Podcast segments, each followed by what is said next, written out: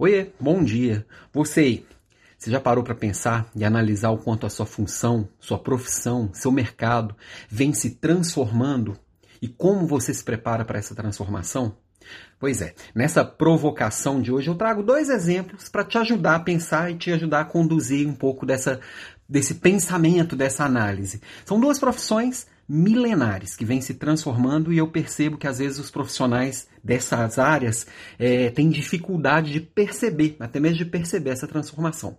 Para para pensar aí, o professor e o vendedor muitos dos profissionais, eu não tenho estatística aqui não, mas eu chutaria que a maioria dos profissionais dessas duas áreas ainda tem uma ação e uma atuação muito parecida com o que tinham no século XIX. Não estou nem falando do século XX, estou falando do século XIX.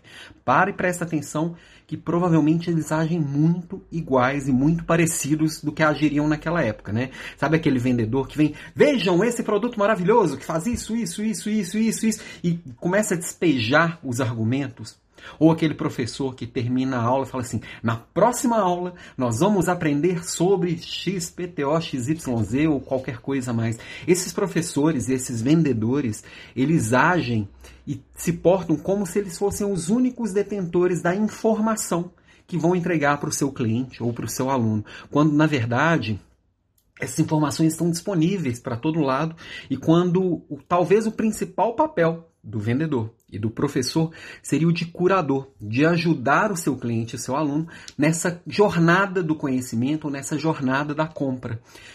E isso acontece com a maioria das profissões, a maioria dos mercados, a maioria das funções. E se você acha que a sua profissão, a sua função, o seu mercado não está mudando, talvez você seja engolido por essa mudança. Pensa nisso, presta atenção nas mudanças que estão acontecendo por aí e principalmente seja líder dessas mudanças, ok?